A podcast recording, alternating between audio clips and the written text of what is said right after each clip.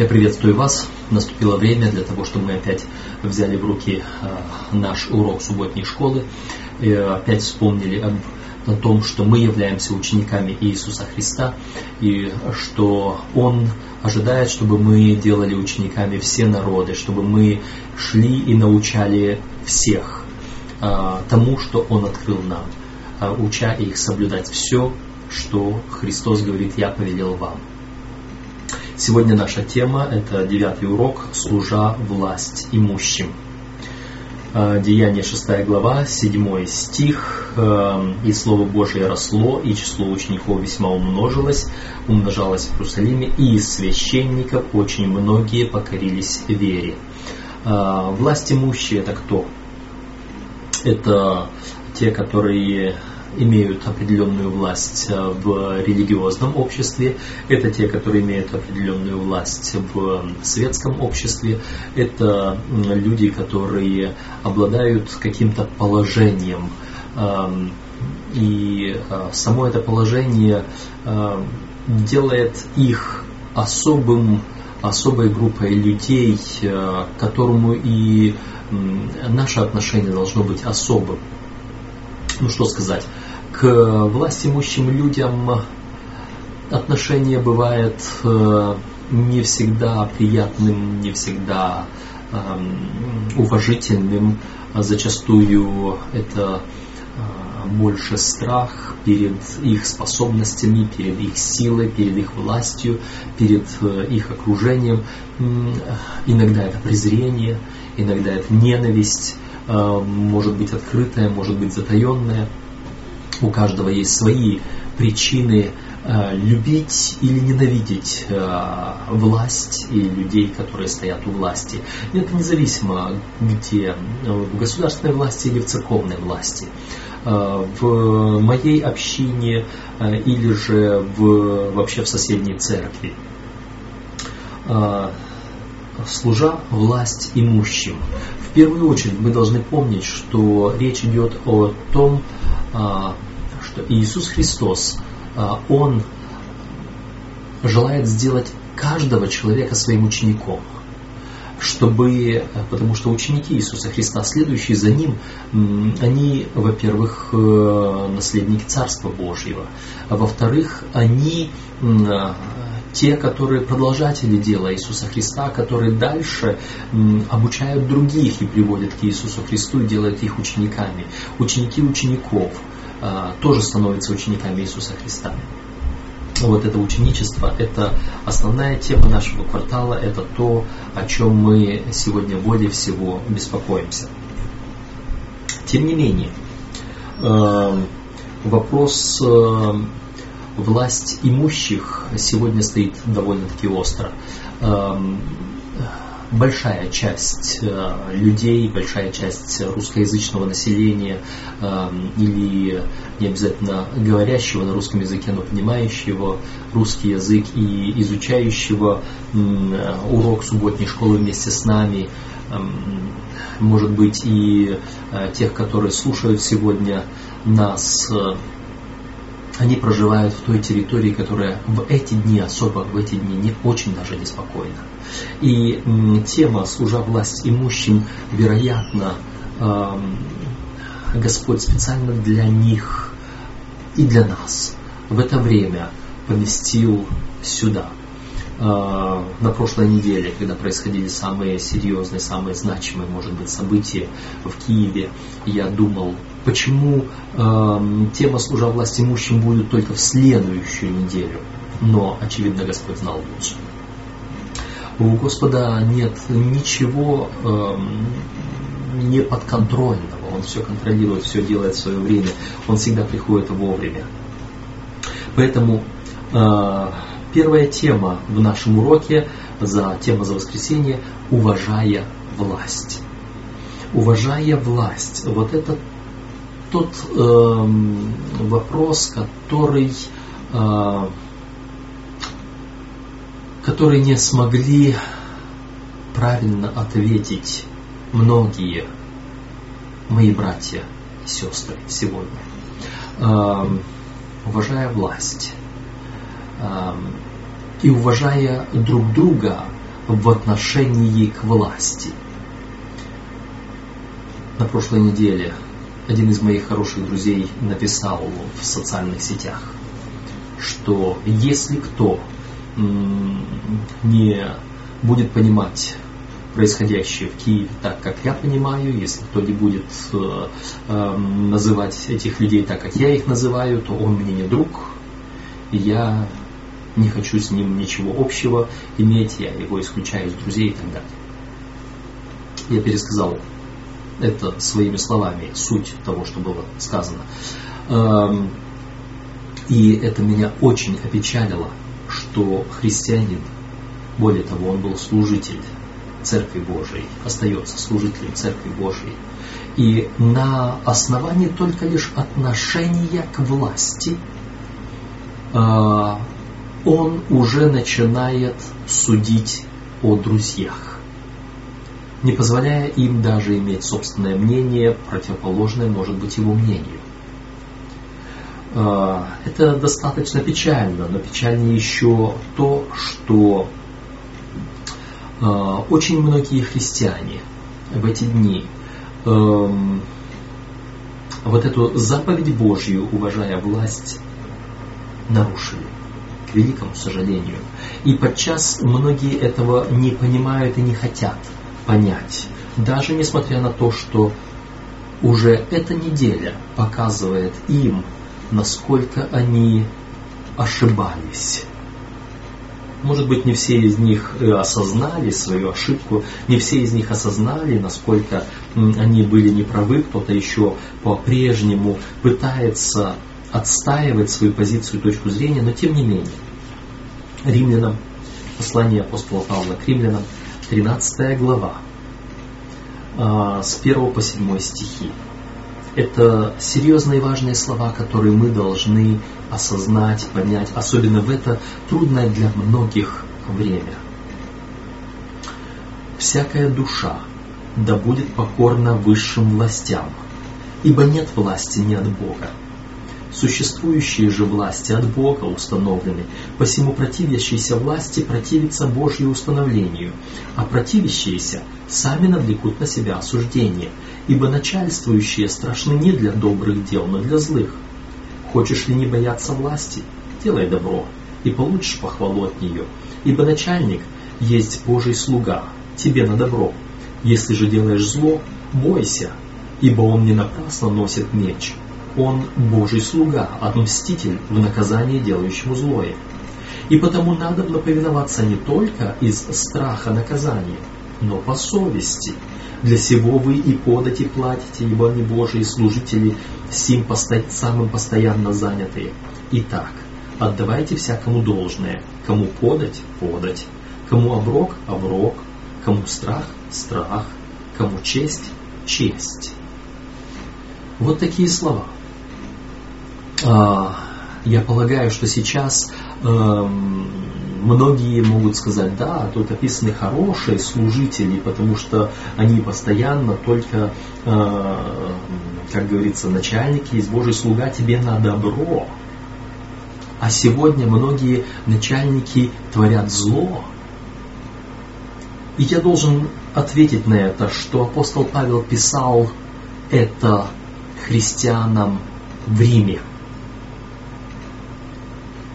И я думаю, что само упоминание Рима, само понимание то, что это христиане были в Риме, там, где правили языческие императоры, лишенные, можно сказать, и совести, и чести, и страха перед Богом, они, объявившие себя богами, и всякие религиозные культы у них были больше для формы, для традиции, но самый важный в культ был культ императора Августа. Это там, где тот самый Нерон, о котором мы знаем из истории, что он ради своей прихоти сжигает Рим, а потом возлагает вину на христиан. И так далее, и так далее. Это те, кто гнали христиан, кто их спустя вот буквально некоторое время, этих христиан в Риме, поведут сейчас на смерть. в амфитеатры, в колизей, на предание зверям. И вот им сказано, ибо начальник есть Божий слуга тебе на добро. Он Божий слуга, а мститель в наказании, делающему злое. Потому надо повиноваться не только из страха наказания, но и по совести. Христиане призваны быть не политичными людьми. Христиане призваны к тому, чтобы не делать политику в этом мире. Христиане призваны к спасению людей для Царствия Божьего. Мы об этом будем говорить еще. Но в нашем уроке этого текста нет. Этот текст есть в Священном Писании. Вы все прекрасно помните историю Давида, помазанного царя над Израилем, но Саул ему еще место не уступил. Не хотел уступать, хотел его смерти. Искал его, гонялся с ним. Давид несколько раз доказывал свою верность Саулу. Саул не унимался. В очередной раз, казалось бы, Господь предает Саула в руки Давида. Уже слуги Давида говорят, давай я подниму копье, прикажу его одним ударом, не повторю удара. А Давид, нет, да не допустит Господь сего. Он помазанник. Это тот, который помазанник, он уже давно не был помазанным, Господь уже отверг от него, его от царства. Он просто еще оставался на царстве. И Давид не мог поднять руки на него. И даже когда он испортил край одежды Саула, вошедшего в пещеру, где был Саул, где был Давид со, со своими людьми, Давиду стало жалко, что он испортил царскую одежду. Вот это принцип Божий. Сегодня многие вспоминают Майдан, думают о Крыме. И э, многие спорят о том, кто как поступил. Совсем недавно эм, в одной из групп произошел диалог адвентистов в отношении того, как поступила адвентистская церковь и как должна была поступить в Киев во время тех событий, почему адвентистская церковь призывала только лишь к молитве, а не к каким-либо другим действиям.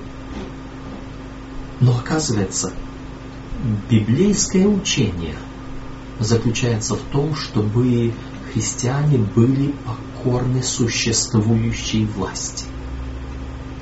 Как Давид, помазанный на царство, но он был покорен существующей власти. Не дело христианина эту власть менять, как не было дела Давида эту власть менять. Он ждал, пока Господь, помазавший его на царство, сам своими методами поставит его на царство. А, сегодня некоторые а, христиане радуются, что в Киеве а, новый руководитель является христианским служителем. Однако, с другой стороны, анализируя его поведение, его правление, кое-кто начинает сомневаться, а действительно ли он истинно поступил, правильно ли он управляет. Не наше дело судить. Не наше дело судить этих людей. Если он сегодня является придержащим власть, мы ему должны подчиняться. Если вчера был другой, мы ему должны подчиняться. Но не наше дело эту власть менять.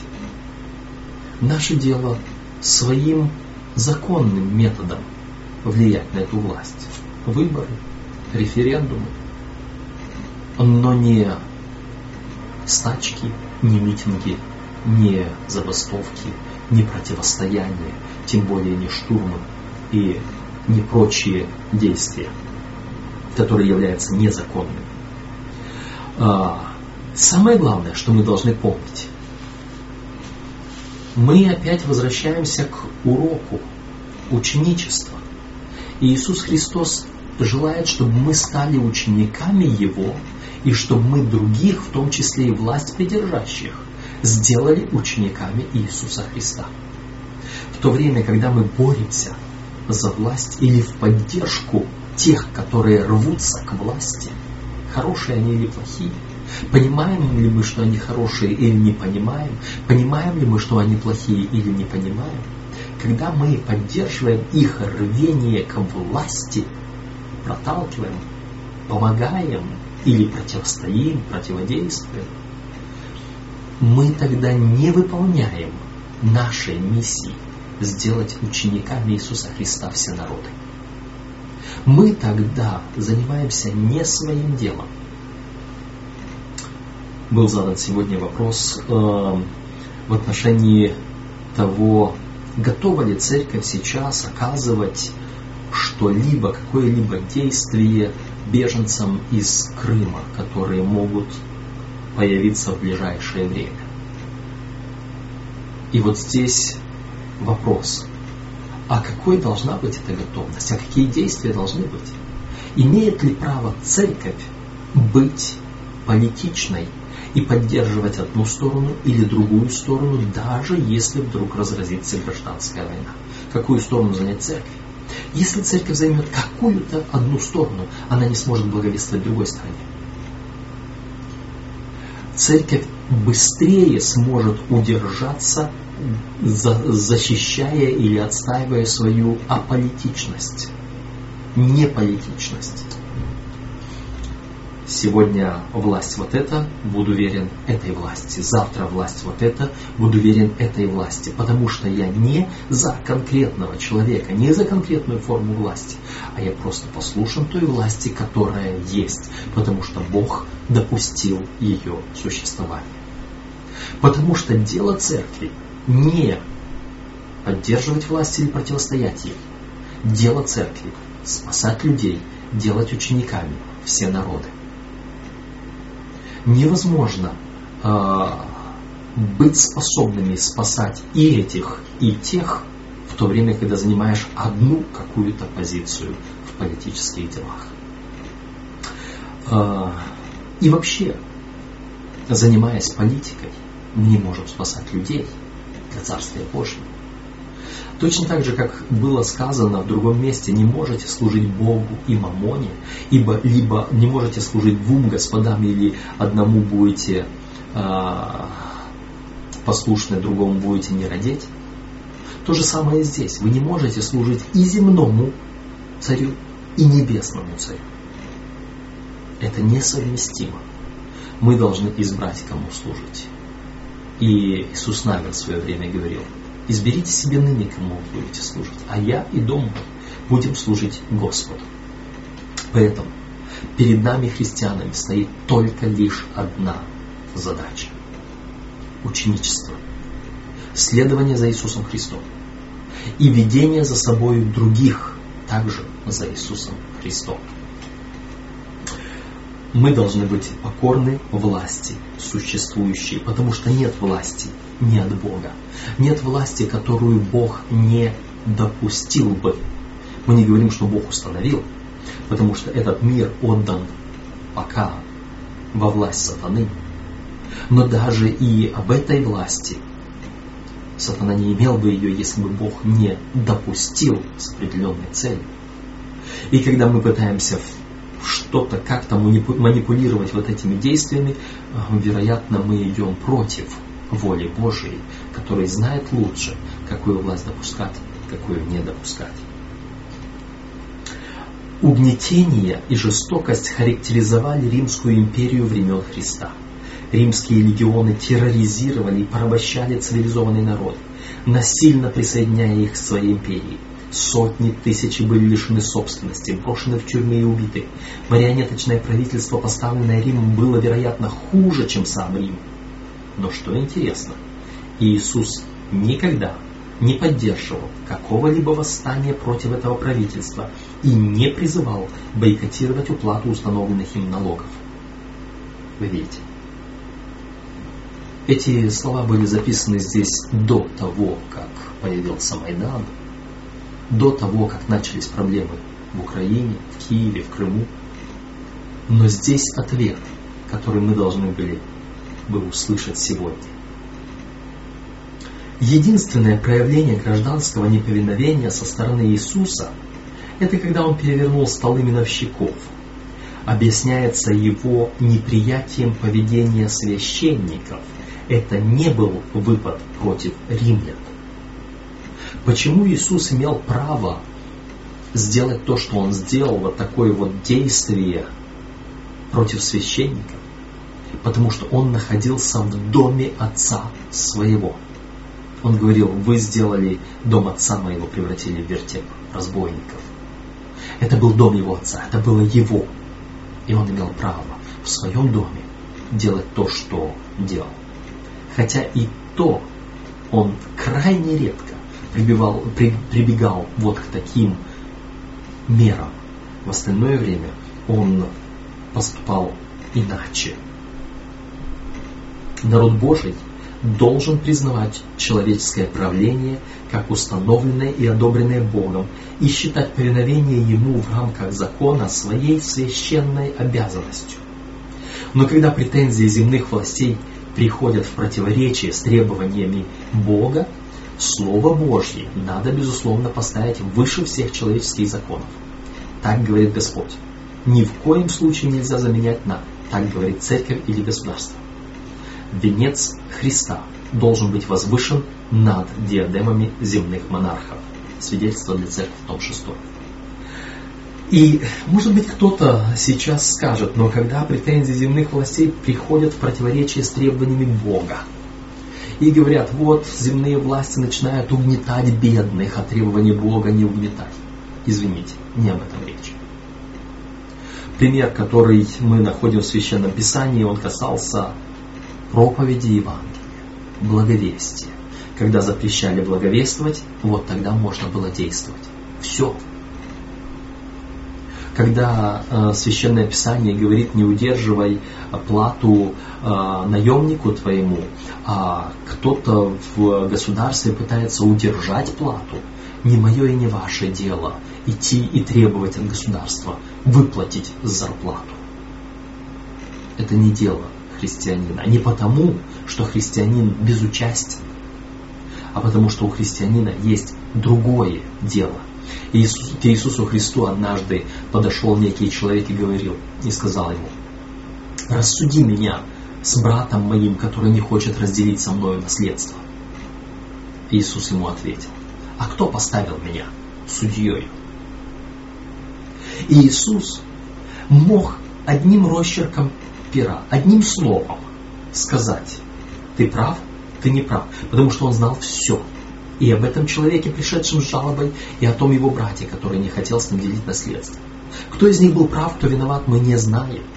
Оба были правы, оба были неправы, оба были виновны. Кто-то у кого-то хотел переманить, перетянуть. Не дело Иисуса Христа было решать земные вопросы, даже там, где Он мог проявить правосудие и справедливость. Он этого не делал. Потому что это не его дело. Не для этого он призван. Если он будет заниматься всеми вот этими делами, мирскими делами общества, он никогда не будет иметь времени сделать то, ради чего он послан. То же самое касается и христиан. Мы призваны здесь служить Царству Божьему. И если мы будем заниматься любыми другими вопросами, которые не являются нашими, и я здесь не говорю о нашей профессиональной деятельности, я могу быть э, избранным и судьей, и прокурором, или, может быть, я могу быть приглашен свидетелем на суд, я могу быть и в правительстве, во власти, где я буду поставлен, тогда я выполняю свою задачу. Речь идет о том, что я как христианин не вмешиваюсь в те вопросы, которые не касаются меня. Соломон это высказал по-другому. Хватает пса за уши тот, кто вмешивается в чужую ссору. Есть чужая ссора. Кого? Правительство и оппозиции. Это они там между собой делят власть, делят портфели, делят, делят деньги, денежные потоки, делят, делят э, конце концов, эм, это можно сказать, их разборки нечестные, несправедливые. Что мне делать там? Я хватаю пса за уши, когда влезаю в чужую ссору. И что бывает, они потом вместе могут объединиться против меня, потому что я поступил, я пошел туда, где не, было не мое дело. Иисус учит нас другому. Как Иисус общался с властимущими. Неужели вы не читали? Неужели вы не читали? К сожалению, некоторые из особенно сильных и влиятельных религиозных вождей, с которыми встречался Иисус, проявляли к Нему открытую враждебность. Но даже соприкасаясь с ними, Иисус всегда стремился донести до них весть спасения. Он не искал конфликтов, он искал спасения для всех людей, даже сильных и влиятельных, которые в конечном итоге осудили их на смерть. Первое, к чему мы должны стремиться, это спасти этого человека, кем бы он ни был. И при этом не искать конфликтов. Апостол Павел говорил, насколько возможно с вашей стороны, будьте в мире со всеми человеками. Если я вышел на Майдан, я уже не в мире со всеми человеками. Если я занимаю сторону одной политической партии, я уже не в мире со всеми человеками. Если я говорю, что если что тот, кто не, не принимает ту власть, которую принимаю я, тот мне не друг, я и от него отказываюсь, я уже не в мире со всеми человеками. Это нарушение заповеди Божьей. Я вынужден был в одно время написать. Все те, которые вышли на Майдан по собственной воле, за исключением лечить раны, они нарушили волю Божью если они вообще когда-либо ее знали. Имеется в виду христиане.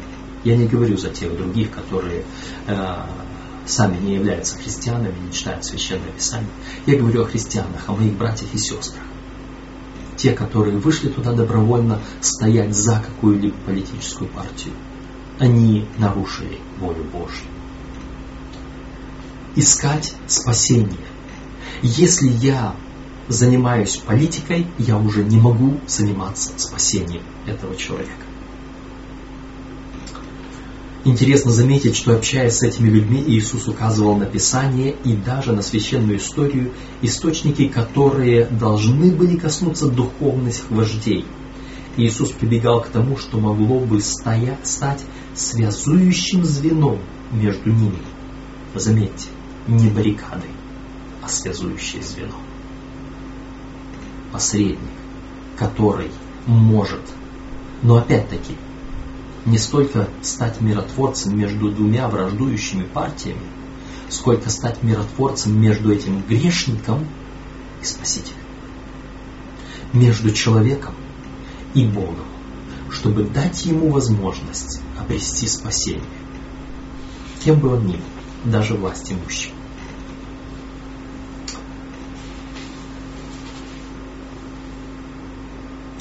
Здесь э, нам приведены несколько текстов, где фарисеи осуждали Иисуса Христа, пытались вызвать его на конфликт, на конфликт, когда ученики шли по полю, срывали колосья в субботний день. Христос только ответил, неужели вы не читали? Когда э, Христос должен был исцелить в субботу человека, имеющего иссохшую руку, опять-таки он задает вопрос, а что надлежит делать в субботу, добро или зло? Эм, когда он говорил об овце, упадшей в яму, он спрашивал, что стоит делать, добро или зло. И вот здесь Иисус обращался к базисным понятиям благопристойности и доброты, к тому, что должно было быть присуще всем этим мужам. Но проблема была в том, что их озлобленность и ненависть к Иисусу не позволила им понять даже этого.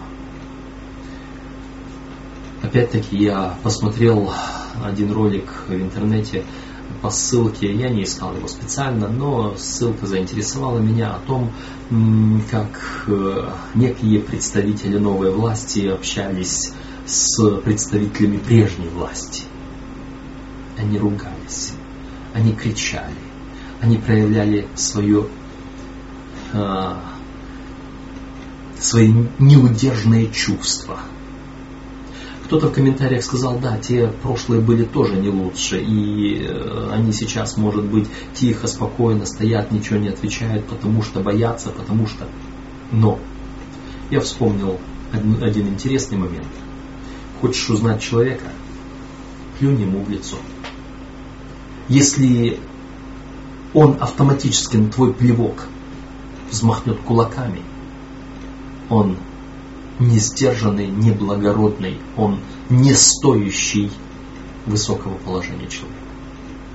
А если он достанет на свой платок, вытрет твой плевок и потом спокойно спросит тебя, извини, чем я тебя обидел, это благородный человек, умеющий контролировать себя, владеющий собою лучше завоевателя города, говорил мудрец.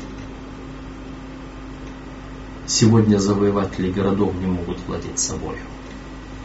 И этот факт время от времени выскальзывает, выскакивает наружу, наружу. Сегодня нам легко смотреть на этих людей, удивляться их слепоте и жестокосердию. Но как нам убедиться, что мы сами, стремясь отстоять что-то, к чему мы привыкли, или наоборот не привыкли, не закрываем свои сердца от принятия большего божественного света. Когда мы стремимся отстоять что-то, к чему привыкли, если его у нас отнимают, или отстоять что-то, к чему мы не привыкли, которое нам навязывают, что при этом мы не закрываем свои сердца от принятия большего божественного света. Я хотел бы эти слова обратить сегодня к тем людям, которые которым политика по-прежнему закрывает глаза на своих братьев и сестер в церкви и на саму церковь, потому что они ожидают от церкви другого.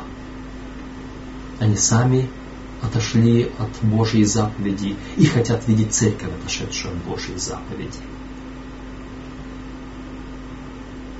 Вот сотник. Следующая часть нашего урока хотя некоторые встречи Христа с влиятельными людьми закончились плохо, то есть эти люди не откликнулись. Другая, значит, были примечательные исключения, такие как случай с Никодимом, и другая результативная встреча произошла с римским сотником. Даются два текста из Матфея, из Луки, Матфея 8, 5 по 13, Луки 7, 1 по 10. Тексты, которые э, повествуют о сотнике, Сотник был человек достойный, как сказали посланные им э, вожди иудейского народа. Они пришли к Иисусу и говорят, он достоин, обратись к нему, исцели, у него слуга болен.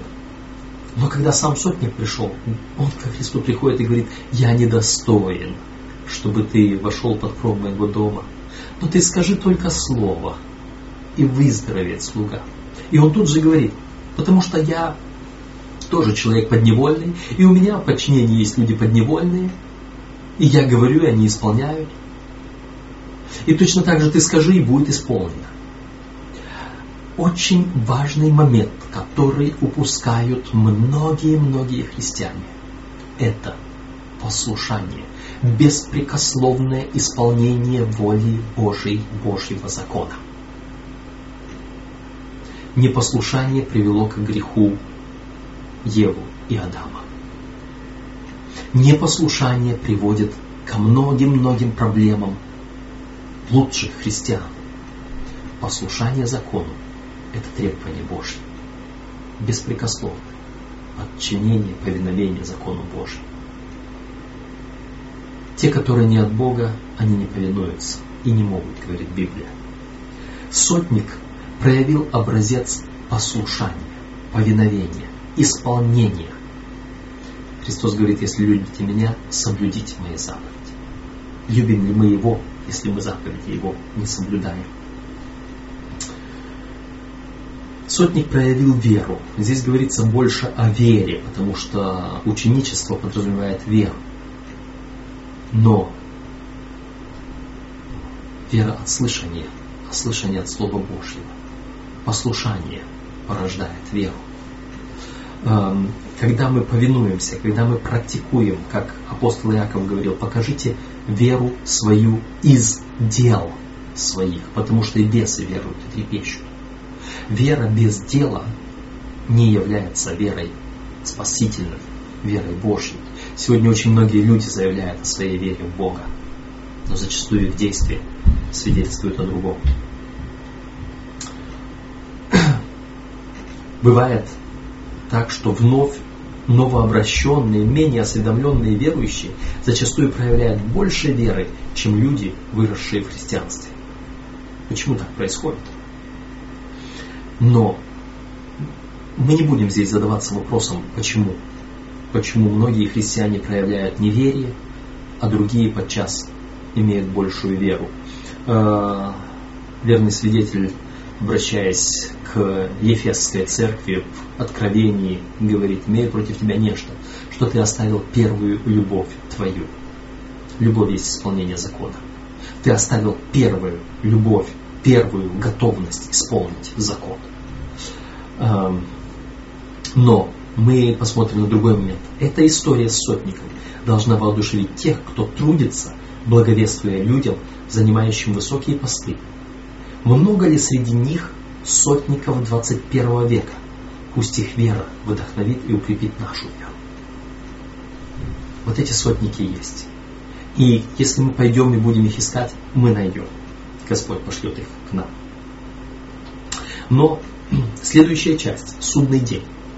Это не тот судный день, который проповедуют адвентисты седьмого дня, что сегодня наступил день суда, когда Христос судит церковь, народ Божий, там, во святом святых.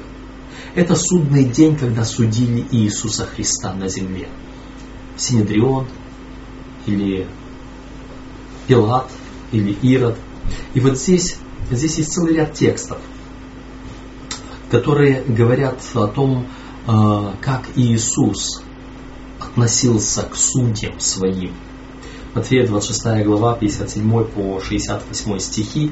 А, там Иисус перед Синедрионом молчит. Его обвиняют, он молчит. Но когда его заклинали Богом, он ответил. Он верит. Э, Матфея 27 глава 11 по 14 стихи, э, Пилат спрашивает его, ты царь иудейский. Пока он спрашивал, Иисус молчал. Но когда речь зашла о возможности благовествовать, Иисус благовествовал. Ты сказал.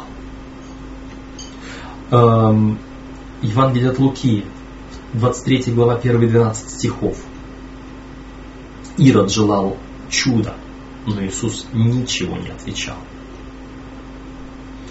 Иоанна, 18 глава, 19 по 23 стихи, и особенно 31 по 40, 41 по 40 стихи. Я хотел бы прочитать этот текст.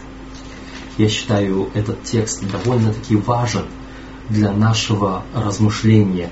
Евангелие от Иоанна, 18 глава, и здесь стихи с 31 по 40. Давайте обратим внимание. Пилат же сказал им, возьмите его вы, по закону вашему судите его. Иудеи сказали ему, нам не позволено предавать смерти никого, да слово Иисусова, которое сказал он, давая разуметь, какой смертью он умрет. Тогда Пилат опять вошел в приторию и призвал Иисуса и сказал ему, ты царь иудейский. Иисус отвечал ему, от себя ли ты говоришь это, или другие сказали тебе о мне? Пилат отвечал, разве я иудей? Твой народ и первосвященники предали тебя мне. Что ты сделал? Иисус отвечал, царство мое не от мира сего.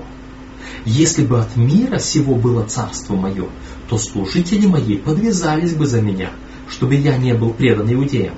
Но ныне царство мое не отсюда. Пилат сказал ему, итак, ты царь? Иисус отвечал, ты говоришь, что я царь. Я на то родился и на то пришел в мир, чтобы свидетельствовать об истине всякий, кто от истины слушает глаза моего. Пилат сказал ему, что есть истина? И сказал это, опять вышел к иудеям и сказал им, я ни, никакой вины не нахожу в нем. Иисус Христос, говоря с Пилатом, обратил его внимание на власть, которую имел Пилат. И он сказал, что ты имеешь эту власть, потому что она была тебе дана, но самое главное, он говорит, мое царство не от мира сего. Если бы мое царство было от мира сего, мои служители подвязались бы за меня, чтобы я не был предан. Вот то, что ученики не пошли с оружием в руках против будь то иудеев или римлян, показывает принцип отстаивания прав христиан. С другой стороны, мы помним, что Петр там, в саду, выхватил меч, пошел против раба первосвященника. И Иисус его остановил. И Иисус исправил его ошибку. И ему сказал, вложи меч свой в ножны. Кто с мечом приходит, тот от меча погибнет. Петр тогда попросту не понял Царства Иисуса Христа и своего положения. Он не понял, о чем шла речь, когда Иисус говорил о том, что сейчас у кого нет меча, пойди купи меч. Он не понял, о чем шла речь. И он пошел силой защищать Иисуса. А Иисус прямо здесь сказал, царство мое не от мира. Если бы было от мира, то мои служители подвязались бы за меня. Петр пытался подвязаться, но он не понял. Сегодня некоторые христиане думают, что их задача подвязаться методами Петра в Гефсиманском саду. Петр был неправ. Он не понял Христа. Те люди, которые пошли подвязаться на Майдане, они не поняли Иисуса Христа. Они были неправы. Не потому, что я этим хочу оценить, какое правительство лучше, какое правительство хуже. Я оцениваю действия христиан, которые должны за Царство Небесное подвязаться. Потому что Царство Иисуса Христа не от мира сего.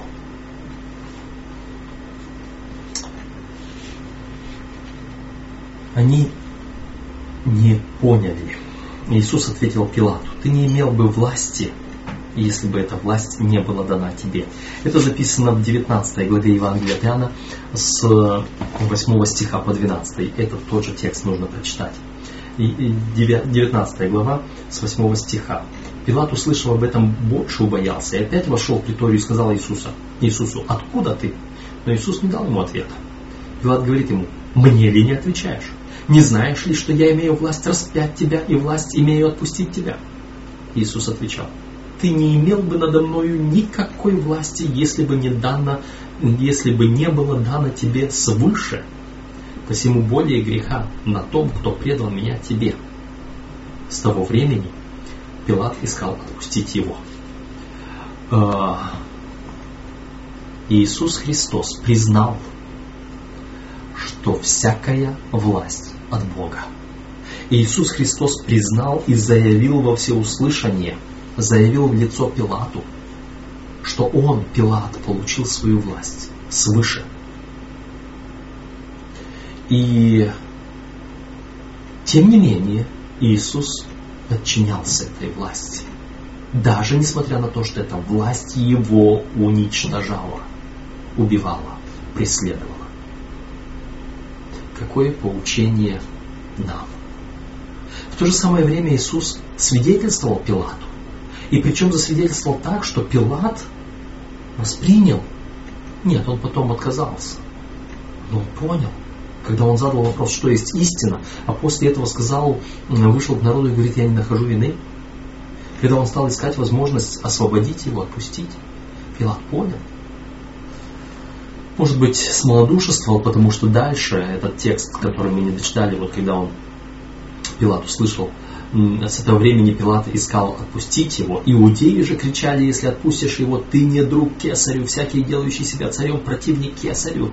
И Пилат, услышав это слово, вывел Иисуса и сел на судилище и так далее. К сожалению, страхи, вот эти вот э, коалиции, они играют большую роль, но не для Христа и не для нас, последователей Его. Христос нес свидетельство самым влиятельным людям страны, монархам, правителям, священникам. Раз за разом он встречался с опьяняющими земной властью, с опьяненными земной властью людьми. Внешне они контролировали его. Солдаты водили Иисуса по своим судам, своим советам, своим э, дворцам и своим дворам, не зная о том, что весь этот мир принадлежит Ему, Иисусу Христу. Теперь Иисус Христос сказал своим ученикам, и если мы Его ученики, то Он сказал и нам – даю вам, мне дана всякая власть на небе и на земле, поэтому я даю вам власть. Но над кем? Не над правителями земли. Наша брань не против плоти и крови, но против властей мироправителей тьмы века сего, то есть против сатаны и его ангелов. Вот против чего мы должны бороться. Когда сатана и его ангелы здесь будоражат людей, чтобы настраивать народы на народы, чтобы противостоять здесь, увлекать их от истины. Нам не нужно увлекаться, уходить от истины. Нам не нужно увлекаться за сатаной туда, где он пытается вот эти свои игры навести, политические в том числе. И нам не нужно уходить от нашей миссии ученичества. Ученичество самим быть учениками, ученичество других делать учениками. Это наша цель.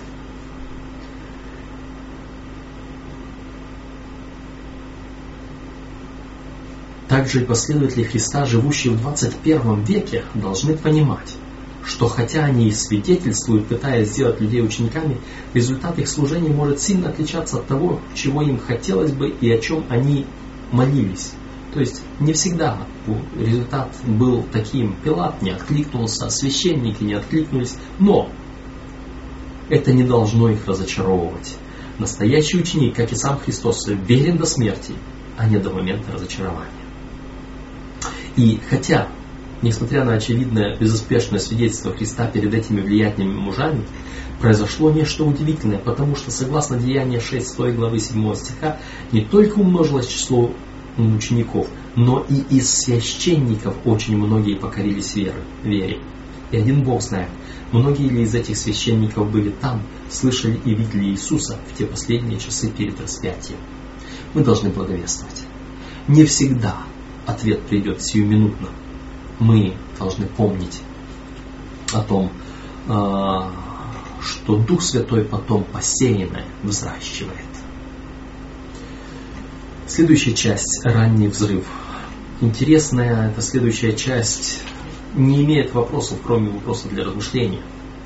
Но тем не менее здесь есть очень много важных текстов – это ученики Иисуса Христа, которые пошли по всему миру и начали распространять Евангелие. Ученики Иисуса Христа были, пошли по всему миру, в разные страны, но они не делали революции. Они не э, совершали классовой борьбы, они не э, шли против правителей, они преобразовывали сердца людей. Они благовествовали, они проповедовали. Это наша цель есть только одна причина неповиновения властям. Деяние 4, 4 глава и стих 19. Деяние 4.19 это слова апостола Петра, когда его повели перед Синдрионом. И 18 стих. «И призвавшие их приказали им отнюдь не говорить и не учить об имени Иисуса, но Петр и Иоанн сказали им в ответ, «Судите, справедливо ли перед Богом слушать вас более, нежели Бога?» Когда идет государственный запрет на благовестие, на то, к чему мы призваны, на ученичество, вот тогда мы имеем полное право непокорства, непокорительства, непокоренности властям. Когда государство требует того, запрещает то, что от нас требует Господь, или требует того, чего не позволяет нам Господь. Господь сказал, идите по всему миру и научите. Когда власти закрывают нам эту возможность, вот здесь мы можем быть неповиновен, не пов...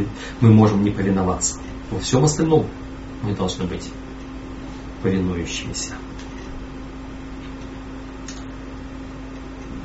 Иисус Христос говорил, Матфея 10 глава, 16 по 20 стихи, Он говорил, я посылаю вас как овец среди волков. Сложно быть овцой среди волков. Сложно быть верным христианином в этом мире, который, в котором борются политические силы, каждый пытается использовать других ради того, чтобы достичь своих интересов. Кто-то может пытаться тебя сегодня использовать, вывести на свой Майдан, чтобы твоею жизнью, твоею силой, твоей кровью, твоим противостоянием, твоей совестью захватить власть себе. И тебе может казаться, что он захватывает власть ради добра, а он ради своих интересов. Тем не менее, а, здесь мы читаем, а, правители и знатные люди преследовали и гнали апостола Павла. Его побивали камнями, били, бросали в тюрьмы, проявляли к нему жестокость. И зачастую подстрекателями всего этого оказывались влиятельные люди. Как правило, ими двигали политические мотивы. Апостол Павел никогда не играл в политику. Он иногда использовал некоторые моменты для того, чтобы продлить возможность благовествовать. Он пользовался своим правом римского гражданина, он пользовался своим правом эм, э, идти требовать суда кесаря, чтобы благовествовать перед кесарем. Он э, пользовался возможностью э, смутить э, судей в э, в Синедрионе это деяние 23 глава, первые 6 стихов, когда он узнал, что там между ними есть партии э, фарисеев и садукеев, он сразу бросил им, так сказать, косточку, чтобы они поссорились между собой, чтобы тем самым отпустили его. Э, но тем не менее, тем не менее, он стремился благовествовать везде этим правителям. Деяния, 13 глава с 5 стиха по 12, это свидетельство про консулу Сергию, и когда Елима Волхв пытался противостать ему, вот здесь апостол Павел проявил свою гражданскую твердость. Он запретил Илиме Волхву противостоять его благовестию. Вы заметили, в чем он проявил свою гражданскую позицию? В защите своего права на благовестие. Или же Деяние 25 глава, 25-26 а, главы, там свидетельство перед Феликсом, Фестом, перед Агриппой, вплоть до того, что Агриппа сказал, ты немного не убеждаешь меня стать христианином. Это было свидетельство апостола Павла. К сожалению, как и их предшественники, э, Агриппа и Вереника отказались принять приглашение к спасению – Сталкиваясь с тем же неприятием и отвержением сегодня, ученики Христа не должны опускать руки. Как, трудясь среди мирских и религиозных властей, не впадать в разочарование из-за частого отвержения? Когда последователи Христа трудятся для влиятельных людей, кто еще может откликнуться на их свидетельство? Хороший вопрос для размышления. Мы призваны трудиться – Наши взаимоотношения с властимущими людьми должны быть на основе ученичества. Это наша задача. И вот здесь мы не должны разочаровываться, нас будут отвергать, нас не будут слушать, нас будут гнать. Но в это время кто-то еще может откликнуться на это свидетельство. Мы вспоминаем, Павел передавал приветствие из Рима из Кесаревого дома. Кто-то из Кесаревого дома, сам Кесарь нет – кто-то из кесаревого дома принял Христа. Кто-то из дома этих влиятельных людей может принять Христа. Эти богатые, любящие мир и поклоняющиеся ему души не приведешь ко Христу случайным, однократным прикосновением. К ним обычно труднее всего найти доступ. По отношению к богатым требуется применить индивидуальный подход, на который способны мужчины и женщины, вдохновленные миссионерским духом, не отступающие от своей цели и не колеблющиеся. Есть христиане, обладающие особыми способностями для работы с высшими классами – это книга служения исцеления, 213 страница. А, есть христиане, обладающие особыми способностями для работы с высшими классами. Иногда это люди, которые служат там на определенных должностях.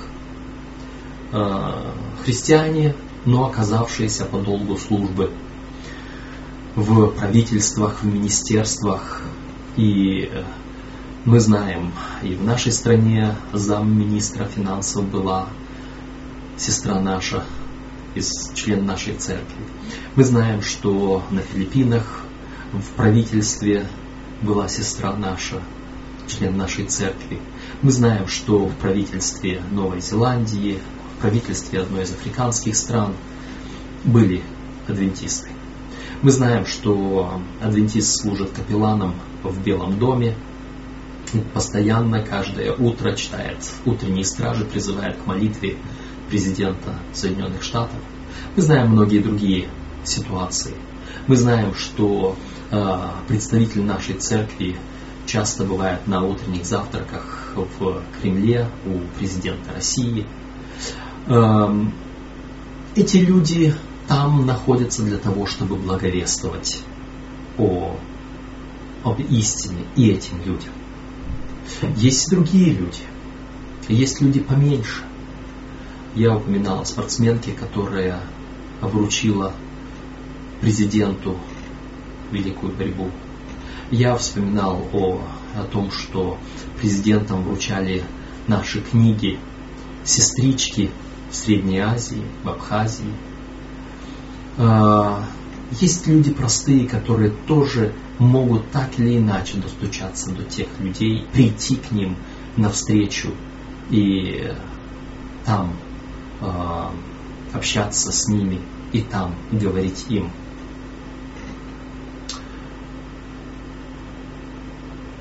Можно много говорить, можно много э, судить на эту тему, но самое главное, что мы должны сказать, мы, может быть, призваны для того, чтобы служить этим людям, власть имущим.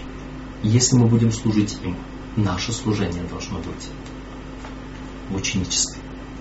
Наше служение должно быть в приведении их ко Христу. И, может быть, через них в приведении ко Христу других. Это первая и самая важная задача.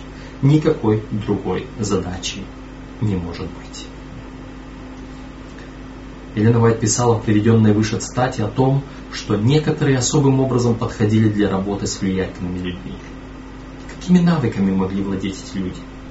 В то же самое время, почему мы должны быть осторожны, чтобы не ограничивать тех, кого мы считаем неподготовленными?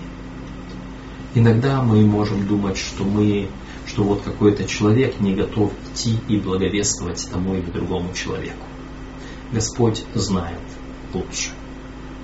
И давайте каждый будет в первую очередь отвечать за самого себя.